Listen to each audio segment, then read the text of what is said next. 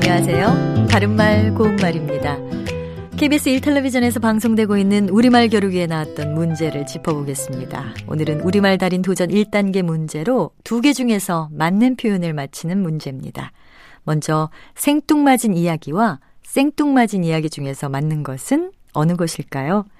예전에 어느 텔레비전 프로그램에서 생뚱맞죠? 라는 표현이 나와서 한동안 유행어처럼 사용됐었는데, 원래는 된소리인 생이 아니고요. 예사소리인 생을 쓰고 그대로 발음하는 것이 맞습니다. 생뚱맞다는 하는 행동이나 말이 상황에 맞지 않고 매우 엉뚱하다라는 뜻의 형용사입니다.